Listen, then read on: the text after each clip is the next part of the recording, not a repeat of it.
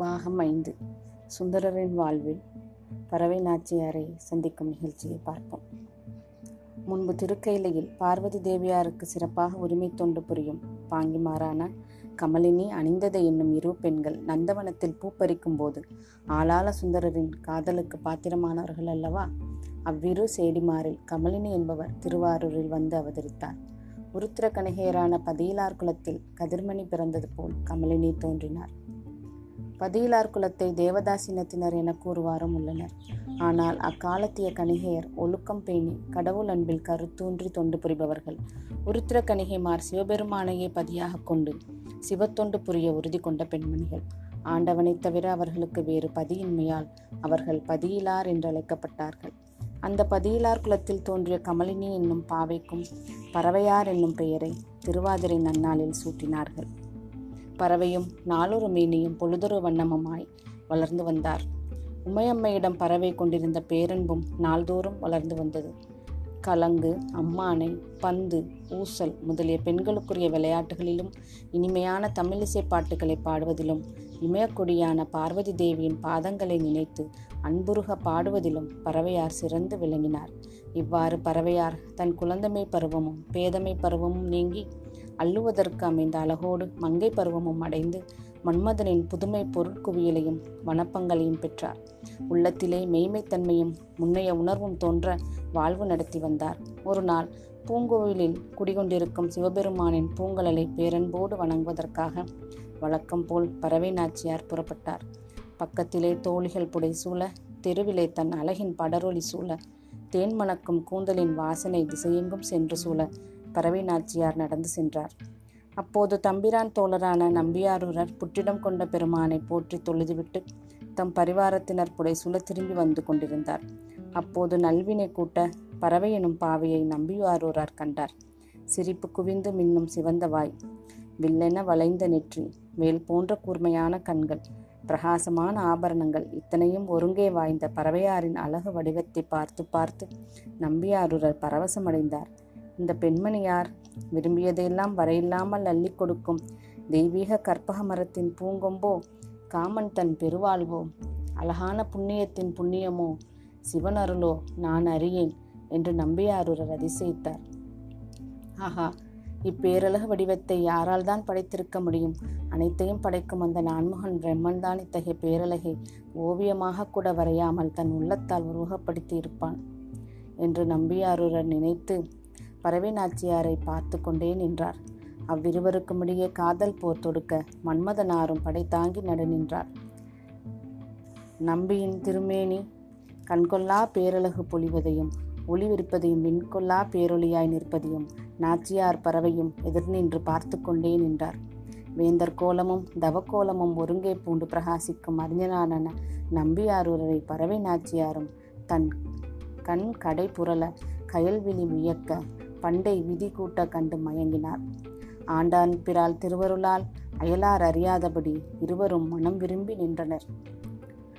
அந்த சுந்தரியை சுந்தரரும் எதிர்நோக்கவே அம்மெல்லியல் மங்கையார் தன் எண்ணத்தில் அடங்காத காதல் கொண்டார். இதற்கு முன் எப்போதுமே அடைந்திராத அத்தகைய வேட்கையின் புதுமை உணர்ச்சியானது பெண்மைக்கே இயல்பான நாணம் அச்சம் மடம் பயிர்ப்பு எனும் நார்குணங்களை அமுக்கிக் கொண்டு வளர்ந்தெழுந்தது. பறவை நாச்சியார் காதல் உணர்ச்சியோடு நம்பியாரூரரை பார்த்து இவர் என் முன்னே வந்து தோன்றிய திருமுருகனோ? பெருகும் மொழியால் தண்ணீர்களற்ற காமதேவனோ? மந்திரஜாலை வித்தை புரியும் வித்யாதரனோ? மின்னிவிடும் செஞ்சடை பெருமானின் மெய்யொருள் பெற்றுள்ளவரோ தெரியாத என் மனதையும் திரித்த இவர் யாரோ என்று நினைத்தார். அந்த பெண் மலர் பூங்குடி சிவநேசத்தால் தன் மனதை ஓரளவு கட்டுப்படுத்தி கண்ணுதல் பெருமானை வழிபடும் பேரன்பை கைக்கொண்டு பூங்கோயிலுக்குள் செல்லலானார். காலதேவனோ அப்பாவையின் அருகில் தன் கரும்பு வில்லை வளைத்து ஐம்புலன்களையும் கவரும் பஞ்சபானங்களை தொடுத்து எங்கும் தடை செய்யலானான். அதனால் பறவை நாச்சியார் பெரும் மடப்பம் வரப்பெற்று தத்தளித்தார். அவரது தேன்மலர் கூந்தல் மீது சிறைவண்டு கலந்து ரீங்காரமிட்டு வேட்கையை அதிகப்படுத்த அவர் பூங்கோயில் அமர்ந்த பிரானின் பொற்கோயிலுள் போய் புகுந்தார். அதை கண்டதும் மண் தொண்டரான நம்பியாரூரர் என் மனதை கவர்ந்து கொண்டு செல்லும் அந்த மங்கை மயிலின் இயல்புடையவள் இனிமையான கொவ்வைக்கனி போன்ற வாயுதல்கள் வாய்ந்தவள் இளங்குடி போல் இளமையும் மென்மையும் பொருந்தியவள் என்று நினைத்து அவள்தான் யார் என்று கேட்டார். அதற்கு அருகில் நின்றவர்கள் அவள்தான் பெண்களில் சிறந்தவளான நங்கை பறவையார் விண்ணக தேவர் தரத்தினருக்கும் மேற்பட்டவள் என்று கூறினார்கள். பெயரை கேட்டதும் நம்பியாரூரர் பெருங்காதலினால் பறவை பறவை என்று பிதற்றத் தொடங்கினார். சிவபெருமானின் அருள் வழியில் முன்தொடர்ந்து வரும் காதல் முறைமையினால் நம்பியாரூரர் கட்டுண்டு நல்லது. என்னை ஆட்கொண்ட எம்பிரானிடமே செல்வேன் என்று உள்ளூர மகிழ்ந்து தேவர்பிரானின் கோவிலுள் புகுந்தார். அதற்குள் பறவை நாச்சியார் வன்மீகநாத பெருமானை வலம் செய்து வணங்கிவிட்டு திருக்கோயிலின் வேறொரு புறமாக புறப்பட்டார். தம்பிரான் தோழரான நம்பியாரூரரோ வேகமாக பெருகும் காதலினால் மெல்லியல் பறவையாரை அடைய விரும்பி பாம்பு மாலை புனைந்த பரமசிவனாரை அடிபணிந்து தொழுது என் இன்னுயிர் அன்னமான பறவையார் இங்கே திருநீலகண்ட பெருமானை விட்டு நீங்கி எங்கே எவ்வாறு சென்றாள் என்று வியந்தார். சிவந்த வாயுதல்களும் வெண்முத்து சிரிப்பும் கொண்ட பூங்குடியை தேடி அலையவும் ஆரம்பித்தார். பறவையாரை தேடிக்கொண்டே நான் தேவாசிரிய மண்டபத்திற்கு வந்தார். பறவை நாச்சியாரின் கருங்குவலை கண்களே அவரது கருத்தில் மலர்ந்து சிரித்து கொண்டிருந்தன. அத்தகைய காதலியை அடைய வேண்டும் என்ற ஒரே ஆசையால் சுந்தரர் வேறு யாரோடும் ஒரு வார்த்தையும் பேசாமல் அயர்ந்திருந்தார். பிறகு அவர் என் ஆண்டவனான தியாகேச பெருமானே பூவின் நங்கையாம் பறவையை தந்தருளி எனக்கு உயிர் கொடுப்பார் என்று மனம் அடங்கினார். பிரிந்து தனித்திருக்கும் நாயகனும் நாயகும் மோகநோயால் நடுக்கிற துன்பம் தரும் மாலை நேரம் வந்து சேர்ந்தது. வானமும் இருண்டது. பூங்குளங்களில் பறவையொலிகள் நீங்கிய அந்தி மாலை நேரத்தில் தம்பிரான் தோழரான சுந்தரர் தனித்திருந்தார். பறவையாம் பறவை தந்த அடற்பெரும் காதலும் ஆவி சூழ்ந்த திருவருளும் கொண்டிருந்தார். அவர் மனம் இலகி என் ஆண்டவனின் நெற்றிக்கண் நெருப்பால் எரிக்கப்பட்டு வெந்த காமன் இப்போது ஆண்டவனின் அடியாரான என் முன் உருவெடுத்து வந்து நின்று மோகபானம் தொடுப்பதோ? எந்தையார் அருள் இவ்வண்ணமோ? என்று இவ்வாறு பல இவ்வாறு புலம்பிக் கொண்டிருக்கும் போது காதல் மன்னராகி அவ்வள்ளலிடம் தன் தனிப்பெரும் உள்ளத்தை பறிகொடுத்த அன்னமான பறவை நாச்சியாரின் செய்கையை காண்போம். திருக்கோயிலில் திலுகி நீலகண்ட பெருமானின் திருவடிகளை பறவை நாச்சியார் வணங்கிவிட்டு தம் காதலரை முன்னே பெறுபவர் போல் தோழிகள் புடை சூழ புறப்பட்டார். பெருங்காதலோடு இளமையின் பூரிப்பான தனங்களை தாங்கி அதனால் இடை தளர்வுற நடந்தார். சுந்தரமூர்த்தியை நினைத்த வண்ணம் அவர் மீதே தன் மனம் தனித்துச் செல்ல அதனால் பெரும் மையல் கொண்டு பரவினாச்சியார் தம் மணி மாளிகைக்கு வந்து சேர்ந்தார். சிறிய பாதங்கள் மீது சிலம்புகள் சிறிதளவே ஒலிக்க பறவை நாச்சியார் மெல்ல நடந்து யாரோடும் பேசாமல் ஒதுங்கிச் சென்று மாளிகையின் மேன்மாடத்தில் ஏறினார். அங்கு மரகத தூண்டிகளும் மணித்திண்ணையில் வந்து பொற்கால் பஞ்சனை கட்டிலில் ஏறி வாடாமலர் படுக்கையின் மீது சாய்ந்து ஒளிநிலா முற்றத்திலே தங்கியிருந்தார். அப்போது பறவை நாச்சியார் தம் அருகிலிருந்த தோழியின் முகத்தை நேரே நோக்கி நாம் திருவாரூர் தியாகேச பெருமானை வணங்கிச் சென்றபோது வீதி வெளியே நம் எதிரில் வந்தவர் யார்? என்று கேட்டார். அதற்கு தோழி அவரா திருமாலும் பிரம்மனும் தேடியும் அடிமொழி காணப்பெறாதவரான சிவபெருமானே அவருக்காக இப்பூவுலகில் அந்தனராய் தோன்றி அப்பெருமானால் ஆட்கொள்ளப்பட்ட ஆதிசைவ திருத்தொண்டர் நம்பிரானுக்கு உகந்த நம்பியாரூரர் தம்பிரானுக்கு தோழர் என்றால் அந்த வார்த்தையை கேட்டதுமே பறவை நாச்சியார் பரவசமடைந்து எம்பிரான் தொண்டரோ என்று மனம் பூரித்தார். வன்தொண்டரான சுந்தரர் மீது வைத்த மனப்பூர்வமான காதல் அளவின்றி வளர்ந்து பொங்கியது. அந்த காதலின் வேகத்தை பறவை நாச்சியாரால் தாங்க முடியவில்லை. அதனால் நாணம் முதலான நார்குணங்களும் நீங்க உயிர் ஒன்றை மட்டும் தன் உடலில் தாங்கி தன்னை மறந்தவராய் மெல்லிய இடை துவள பெருமூச்சு விட்டார். பிறகு மெல்லிய பஞ்சனை மீது தொப்பென்று விழுந்தார். அதை கண்ட சேடிகள் பறவை நாச்சியாரின் உடம்பை தொட்டு பார்த்து அது கொதிப்பதை உணர்ந்து பதறினார்கள். உடனே நறுமண சந்தன குழம்பை அள்ளி அள்ளி பறவையின் உடம்பெங்கும் அதிகமாக பூசினார்கள். அரும்பணி நீரையும் நாச்சியாரின் உடம்பின் மீது வீசி தெளித்தார்கள். ஈர இளந்தளிர்களை குளிர குளிர பரப்பினார்கள். ஆனால் அவர்கள் செய்த இவையெல்லாம் பெரும் நெருப்பில் நெய் பொழிந்தது போன்றே இருந்தது.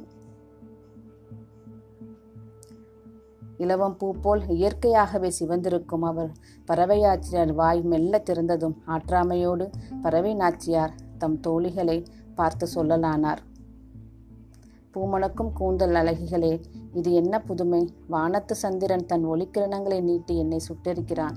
அது போதாதென்று நீங்கள் வேறு சந்தன குழம்பாம் நெருப்பை பனிநீரோடு கலந்து என் உடம்பெல்லாம் தடவுகிறீர்கள். காமக்கணைகள் கொடுத்து தொடுத்து படையெடுத்து வந்த மன்மதனாரோ என்னை விட்டு அகலாமல் நிற்கிறார். பிறை சூரிய பெருமானின் அருள் பெற்ற நம்பியாரூரரோ இதை அறிய மாட்டார். தேரும் கொடியும் திருவூதி எங்கும் ஒளிவீச திருவாரூரில் எழுந்தருளிய தியாகேச பெருமானே உம்மை தவிர யார்தான் என் துயரை அறிவார்கள்? அடியவருக்கு எளியவரே உம் அடியவளான நான் இப்படி துன்புற்று சோர்வுறுவதுதான் உம் திருவுள்ளமோ? நிலவும் நீரும் சூடிய விரிசலை பெருமானே உமது விடை மீது ஏறி விரைந்து வருவீராக. உமது அன்பிலார் போல நானும் இந்த துன்பப்படுவேன். இவ்வாறு பறவை நாச்சியார் பலவாறு புலம்பிக் கொண்டிருந்தார். அவரையும் நம்பியாரூரையும் இப்பூவுலகில் தோன்றும்படி சிவபெருமான் முன்பொரு சமயம் திருக்கையிலயங்கிரில் கட்டளையிட்டினார் அல்லவா அவர் இப்போது அவர்களுக்கு அருளும் வகையை யார்தான் அறிவார்கள்?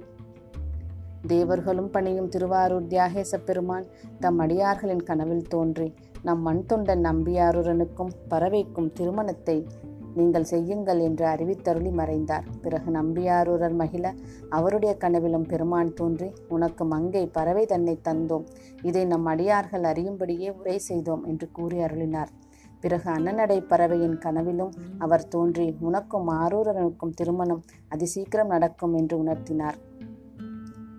வானத்தில் செங்கதிர் செல்வன் உதயமாகும் அதிகாலை நேரத்தில் சிவனடியார்கள் எல்லாம் ஒன்று கூடினார்கள். சேமத்துணையான தியாகேச பெருமானின் திருவருளை வணங்கி நம்பியாரூரர் மகிழ அவருக்கும் பறவை நாச்சியாருக்கும் முறைப்படி திருமணம் நடத்தி வைத்தார்கள்.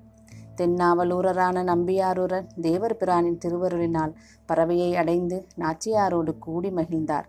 எம்பெருமானுக்கு பைந்தமிழ் பாமாலைகள் பல சூடி பறவை எனும் மின்னிடையாரோடு கூடி விளையாடி வந்தார்.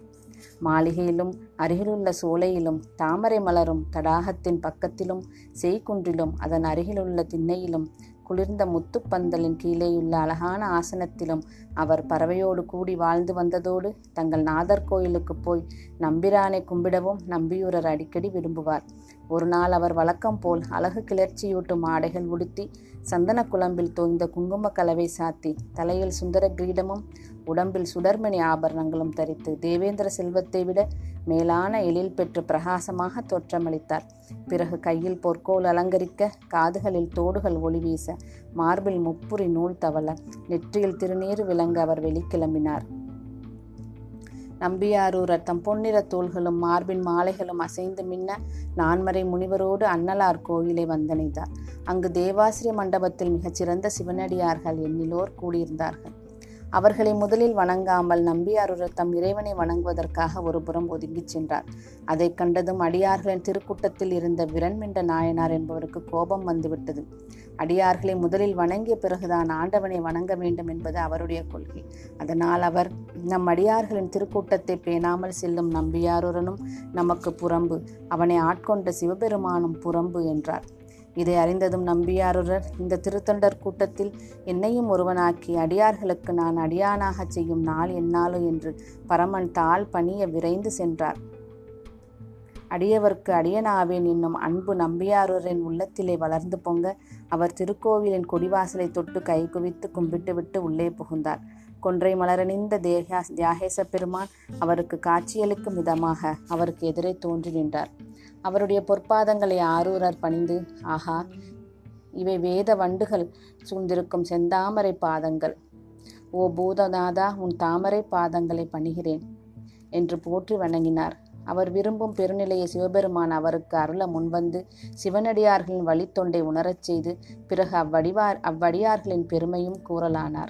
அவ்வடியார்களின் பெருமைக்கு அளவே இல்லை. பெருமையால் அவர்கள் தம்மையே ஒப்பார். இடையறாமல் தியானித்ததால் எம்மை அடைந்தார்.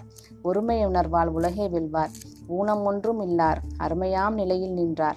அன்பினால் உண்மை இன்பம் நுகர்வார். பிறந்த இறப்புகளை கடந்து நிற்பார். இத்தகைய அரியார்களின் திருக்கூட்டத்தை நீயும் அடைவாயாக என்று நாதனார் திருவருள் செய்தார். நான் இங்கே குறைத்திருந்த தவநெறியை பெற்றேன் என்று நம்பியாரூரர் வணங்கி துதித்தார். எம் அடியார்களை நீதியால் நீ பணிந்து பொருள் நிறைந்த செந்தமிழ் பாக்கலால் பாமாலை பாடுவாயாக என்று அன்னலார் கூறினார்.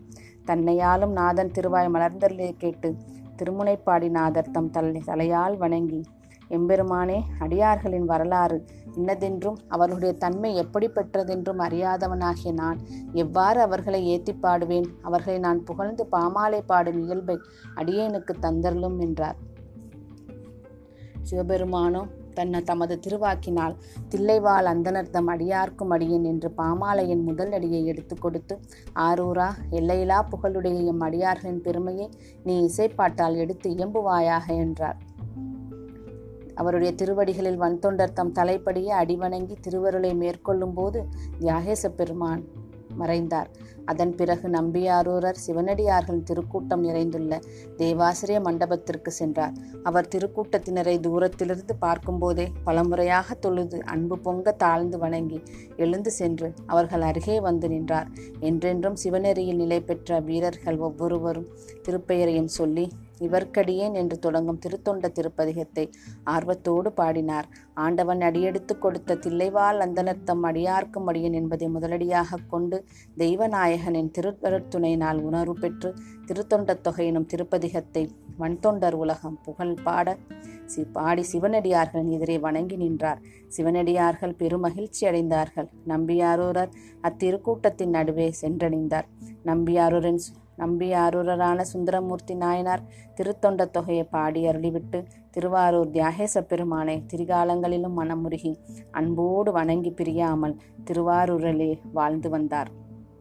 இவ்வாறாக சிவபெருமான் சுந்தரரை இந்த பூவிலகில் தோற்றுவதற்கான தோற்றுவித்ததற்கான முதல் காரணம் நடந்தேறியது.